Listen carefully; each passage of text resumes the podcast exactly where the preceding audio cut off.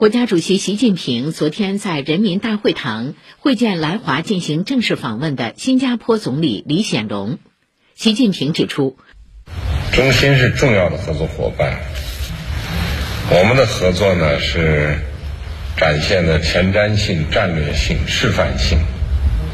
有力的推动了两国各自啊发展振兴，而且为地区国家呢树立了一个标杆儿。中方把新加坡置于周边外交的优先方向。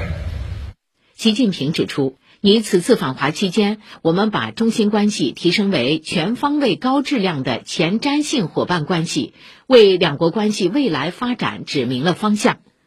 中方愿同新方加强战略沟通，深化战略对接，切实使高质量成为中新合作最鲜明的标识。习近平指出，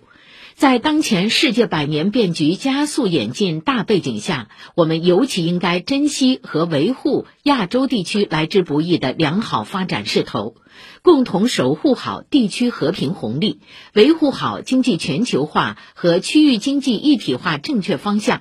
坚决反对霸道霸凌，明确抵制脱钩断链，不允许任何国家剥夺亚洲人民追求更美好幸福生活的权利。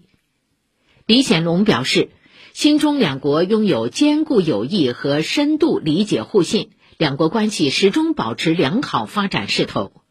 新方期待同中国新一届政府尽快对接沟通，以完成新中自贸协定升级谈判为契机，对外发出中国继续深化对外开放和新方致力于进一步深化新中合作的明确信息。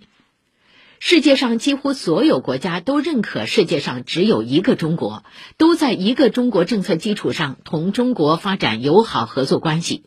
台湾问题是中国内政，鼓吹今日乌克兰，明日台湾，会带来不可预测的严重后果。新加坡主张国与国应相互尊重、和平共处、互利合作，避免冲突。即使有竞争，也要基于相互尊重与信任，不能非黑即白、选边站队。